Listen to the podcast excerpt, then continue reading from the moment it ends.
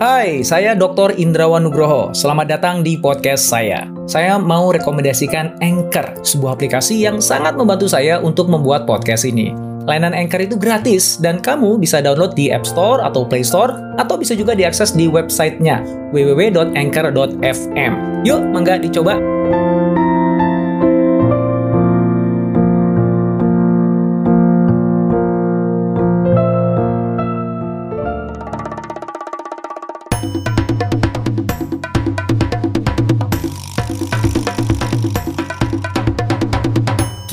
Podcast Network. Di bulan April 2022 ini, Howard Schultz kembali diangkat menjadi CEO Starbucks untuk ketiga kalinya. Setelah sebelumnya dua kali mengundurkan diri. Sekarang ini, Howard diharapkan dapat kembali menyelamatkan Starbucks dari ambang kejatuhan untuk ketiga kalinya. Emang apa sih yang tengah terjadi dengan Starbucks? Ini adalah kisah menakjubkan dari Starbucks, sebuah toko penjual biji kopi di Seattle yang bertransformasi menjadi fenomena global yang memicu budaya coffee house di seluruh dunia. Kisah Starbucks adalah kisah Howard Schultz, kisah anak miskin yang punya impian besar, kisah penolakan, perjuangan, dan determinasi, kisah pemimpin yang mampu menggerakkan ratusan ribu orang yang bekerja untuknya, kisah inovator yang mengubah wajah industri kopi untuk selamanya Video ini saya dedikasikan untuk Anda. Anda yang tengah berjuang melawan kemustahilan. Saya undang Anda untuk bertemu dengan Howard. Izinkan dia menuntun Anda bergerak mewujudkan impian terbesar Anda.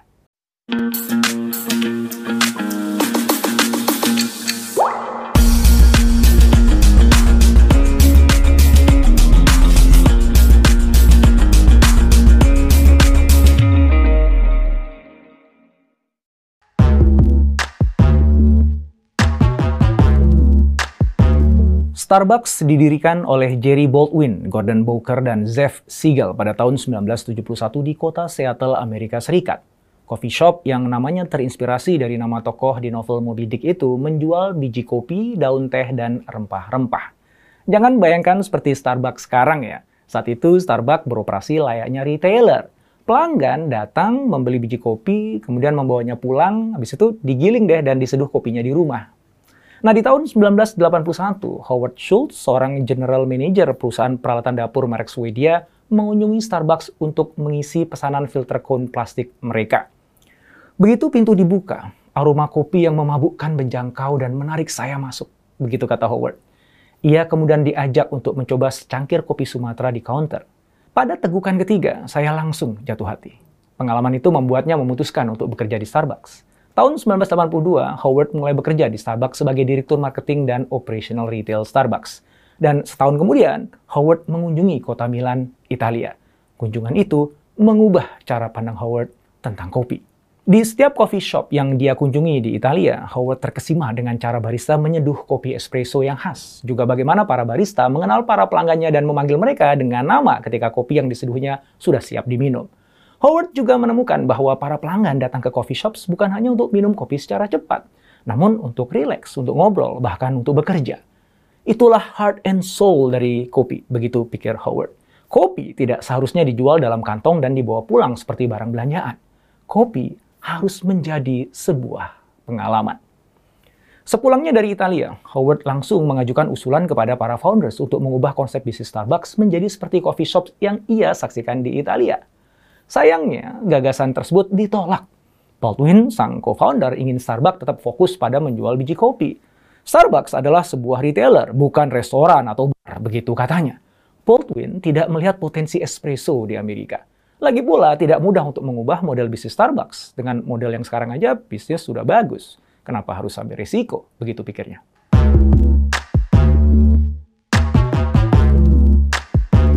Merasa sangat yakin dengan idenya membuka usaha kedai kopi espresso, Howard memutuskan untuk meninggalkan Starbucks pada tahun 1985 untuk mendirikan bisnis kopinya sendiri, yang kemudian diberi nama Il Giornale.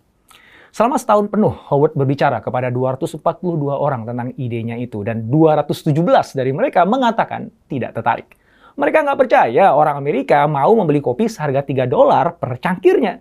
Saat itu, orang Amerika hanya membeli kopi instan murah atau kopi kualitas rendah di tempat makan yang dijual dengan harga 50 sen per cangkir. Apa yang membuat kopi Howard mahal? Howard bukan hanya ingin menjual kopi berkualitas, melainkan juga pengalaman yang ia ingin hadirkan di kedai kopinya. Berkat kegigihannya, Howard berhasil mendapatkan beberapa investor untuk membiayai mimpinya itu. Pada tahun 1986, kedai kopi Il Giornale dibuka. Walaupun awalnya mendapatkan banyak keluhan karena dinilai terlalu bergaya Italia, Il Giornale akhirnya berhasil mendapatkan respon positif dari pasar. Dan kemudian saat kondisi keuangan Il Giornale membaik, Ternyata Starbucks justru berada dalam kondisi keuangan yang tidak baik. Hal itu memaksa para foundernya untuk mau menjual Starbucks. Maka di tahun 1987 mereka menawarkan pada Howard untuk membelinya. Howard sangat tertarik. Masalahnya harganya nggak murah, 3,8 juta US dollar untuk 6 gerai. Howard langsung gerilya mencari investor. Dan berkat konsep coffee shop yang Howard miliki itu menarik dan bukti sukses dari Il Giornale, beberapa investor langsung menunjukkan minatnya. Namun kemudian sesuatu yang tidak terduga terjadi. Salah satu investor yang merupakan pengusaha besar Seattle saat itu memutuskan untuk memotong Howard dan menghubungi langsung founder Starbucks sebagai upayanya untuk menguasai mayoritas saham.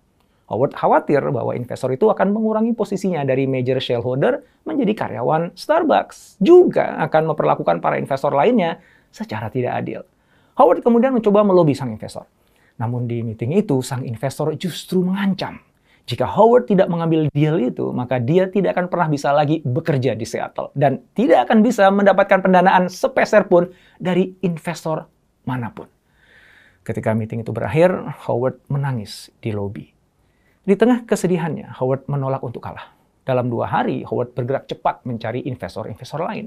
Melihat integritas dan keberanian Howard untuk tidak mengambil deal dengan sang investor besar, para investor lain akhirnya sepakat untuk bertaruh di Howard. Maka dalam hitungan minggu, Howard berhasil mendapatkan dana 3,8 juta US dollar untuk membeli Starbucks. Dan perjalanan Starbucks modern seperti yang kita kenal sekarang dimulai.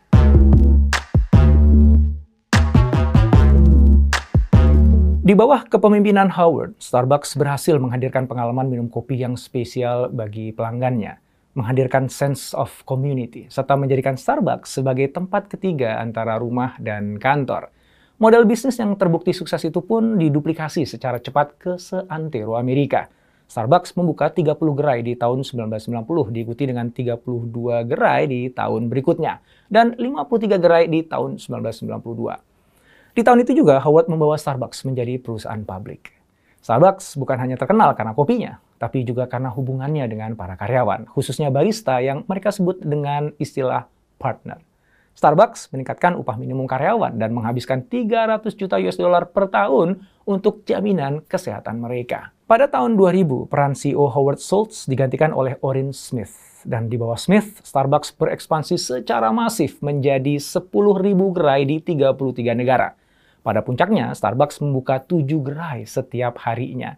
Ekspansi gila-gilaan ini tentu saja diikuti dengan beberapa perubahan strategi. Di tahun 2003 misalnya Starbucks mengubah game plan-nya.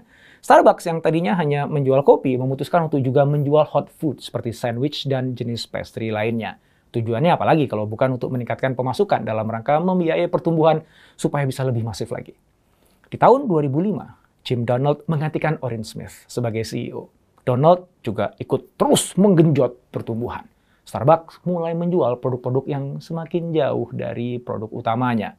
Misalnya, Starbucks menjual DVD, CD musik, dan juga boneka plush. Selain itu, untuk meningkatkan efisiensi, Download mengganti mesin giling kopinya dengan mesin pembuat kopi otomatis dan menyegel kemasan biji kopi agar mudah dipindah-pindahkan.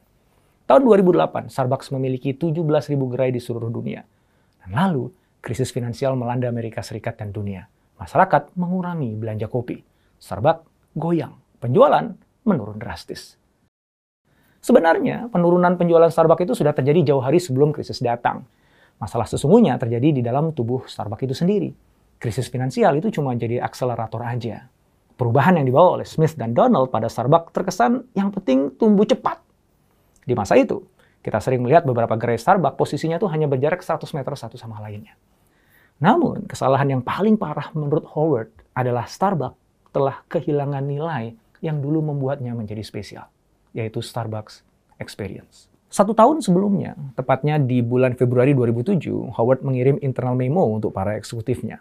Howard menulis, selama 10 tahun terakhir, untuk mencapai pertumbuhan, kita harus membuat serangkaian keputusan yang, dalam retrospeksi, telah menyebabkan berkurangnya Starbucks experience. Sebagian orang menyebutnya sebagai komoditisasi dari merek Starbucks. Howard memberi contoh. Ketika kita menggunakan mesin espresso otomatis, kita mendapatkan kecepatan layanan dan efisiensi. Namun, pada saat yang sama, kita menghilangkan romantika dan teater yang dihasilkan dengan penggunaan mesin La Marzocca. Howard juga mengomentari kemasan biji kopi yang tersegel sehingga membuat aroma kopi khas gerai Starbucks tidak tercium oleh pelanggan. Beberapa gerai bahkan tidak memiliki penggiling kopi, mesin press Prancis dari Bodum, atau bahkan penyaring kopi. Jelas kita harus mendapatkan skala efisiensi dan memastikan pencapaian ROI melalui penjualan. Namun akibatnya, gerai kita jadi kehilangan jiwanya. Howard meneruskan, saatnya untuk kembali ke core, ke inti, dan membuat perubahan yang diperlukan untuk membangkitkan heritage, tradisi, dan semangat yang kita semua miliki untuk Starbucks experience yang sebenarnya.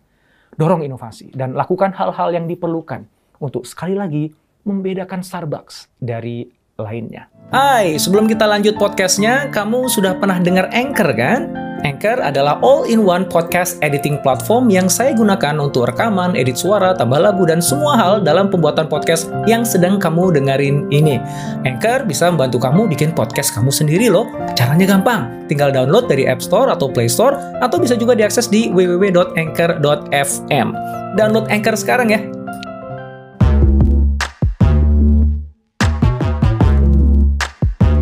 Di tahun 2008, manajemen Starbucks memutuskan untuk mengangkat Howard kembali menduduki posisi CEO, menggantikan Jim Donald. Howard langsung menutup beberapa cabang yang berkinerja buruk dan memperlambat pertumbuhan. Kemudian tentu saja fokus pada menghidupkan kembali Starbucks Experience. Untuk menunjukkan keseriusannya, Howard melakukan satu langkah kontroversial. Ia menutup semua gerai Starbucks di Amerika pada satu hari yang sama untuk melatih ulang lebih dari 100 ribu barista untuk bisa menciptakan Starbucks Experience. Secara finansial itu jelas merugikan Starbucks, tapi secara emosional itu sangat dibutuhkan. Starbucks perlu langkah radikal untuk menghidupkan kembali jiwanya. Ternyata aksi itu berdampak positif bagi citra Starbucks di mata pelanggan. Jumlah pelanggan Starbucks meningkat 143% di tahun berikutnya. Di tahun yang sama, Howard meluncurkan mission statement Starbucks yang baru. To inspire and nurture the human spirit. One person, one cup, and one neighborhood at a time. Menginspirasi dan memelihara semangat manusia. Satu orang, satu cangkir, dan satu lingkungan di satu waktu. Setelah pondasi dari Starbucks itu sudah kembali kuat, Howard kembali mendorong ekspansi bisnis. Tapi bedanya, kali ini ekspansi tidak dilakukan sembarangan Starbucks memiliki tim khusus yang bertugas untuk memprediksi dan memilih lokasi gerai yang terbaik. Di tahun 2009, Howard meluncurkan My Starbucks Reward Loyalty Program dan iPhone app dengan Starbucks Cards Mobile Payment.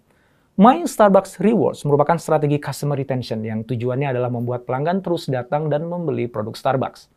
Program itu menawarkan produk gratis setelah sejumlah pembelanjaan dari pelanggan, atau penawaran penambahan diskon pada gerai-gerai Starbucks. Sementara itu, Starbucks Card Mobile Payment adalah inovasi yang brilian secara bisnis. Aplikasi mobile ini memungkinkan pelanggan untuk mendeposit uangnya ke dalam kartu yang juga nyambung dengan mobile app untuk nanti digunakan untuk membeli produk-produk di gerai Starbucks.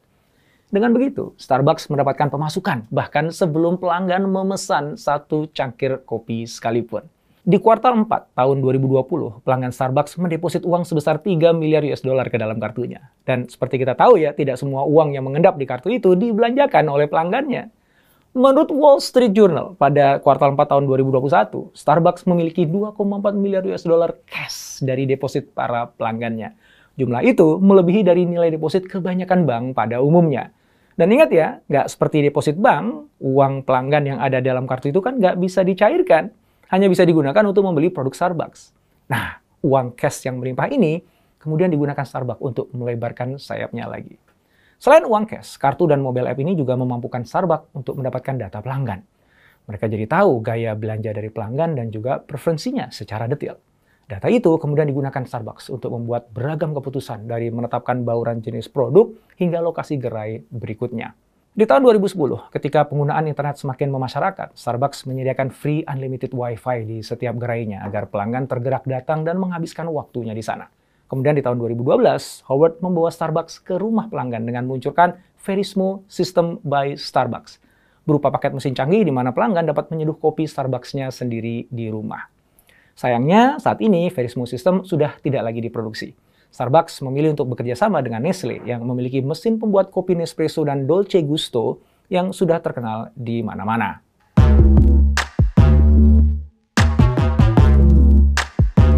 Di tahun 2017, Kevin Johnson menggantikan Howard Schultz sebagai CEO Starbucks. Johnson berkomitmen untuk membawa Starbucks ke level berikutnya.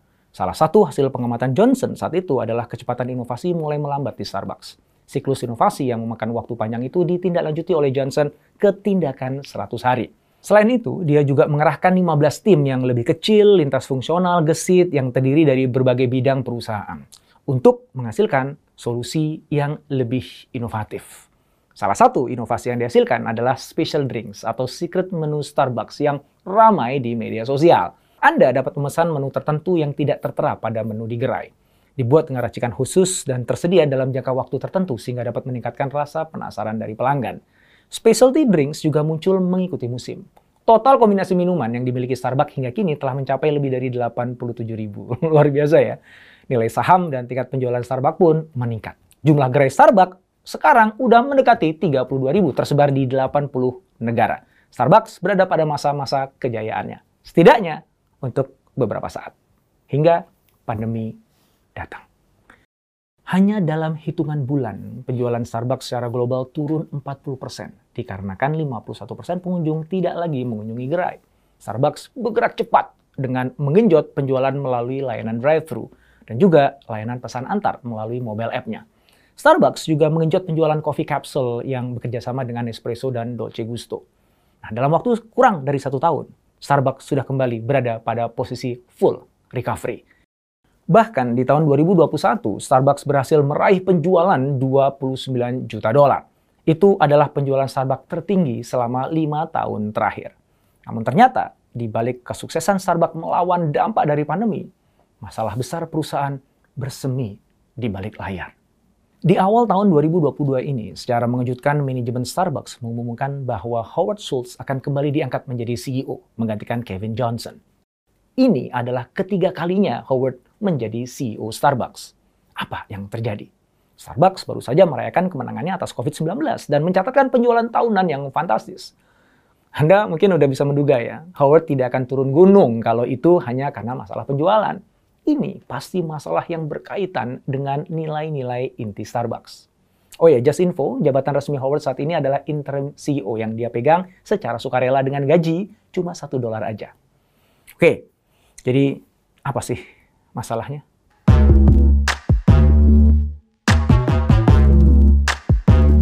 Banyak pihak menduga hal ini berkaitan dengan munculnya aspirasi pembentukan serikat pekerja di kalangan partners atau karyawan Starbucks.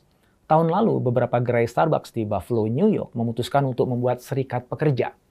Kini, gerakan itu mulai menyebar ke beberapa kota lainnya.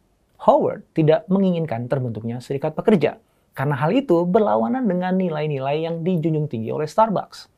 Manajemen tidak menginginkan ada perantara antara Starbucks dengan para partnernya. Beberapa hari sebelum pemungutan suara serikat pekerja di Buffalo pada musim gugur tahun lalu, Howard berbicara pada karyawan di sana. Dan setelah itu, ia mengeluarkan surat terbuka kepada semua karyawan Starbucks. Tidak ada partners yang pernah membutuhkan perwakilan untuk mendapatkan hal-hal yang kita semua miliki sebagai partners di Starbucks. Saya sedih dan prihatin mendengar ada orang yang berpikir bahwa itu diperlukan sekarang. Howard melihat upaya pembentukan serikat pekerja ini secara personal. Baginya, ketika karyawan menginginkan serikat pekerja, berarti itu adalah tanda kegagalan seorang pemimpin. Howard menulis dalam bukunya yang berjudul Pour Your Heart Into It. Jika karyawan memiliki keyakinan pada saya dan motif saya, mereka tidak akan membutuhkan serikat pekerja. Di bulan April tahun 2022 ini, Howard membuat gebrakan. Starbucks membatalkan rencana untuk membeli kembali saham perusahaan senilai 20 miliar US dollar. Langkah itu tidak populer di kalangan investor karena upaya buyback saham itu terbukti sebelumnya bisa mendongkrak nilai saham Starbucks. Apa alasan Howard? Keputusan ini akan memungkinkan kami, katanya, untuk menginvestasikan lebih banyak keuntungan kepada karyawan dan gerai kami. Inilah satu-satunya cara untuk menciptakan nilai jangka panjang bagi semua pemangku kepentingan. Begitu jelas Howard. Sepertinya Howard benar-benar serius ya ingin mengambil hati para partnersnya. Apakah strategi Howard ini akan berhasil meredam keinginan karyawan Starbucks dalam membentuk serikat pekerja? Sejauh mana keputusan itu akan memberikan keuntungan jangka panjang untuk semua pemangku kepentingan? Apakah gebrakan kontroversial ini akan membawa Starbucks pada tingkatan yang lebih tinggi lagi? Kita lihat aja nanti ya. Yang pasti ini sebuah studi kasus yang sangat menarik untuk terus kita simak di masa datang.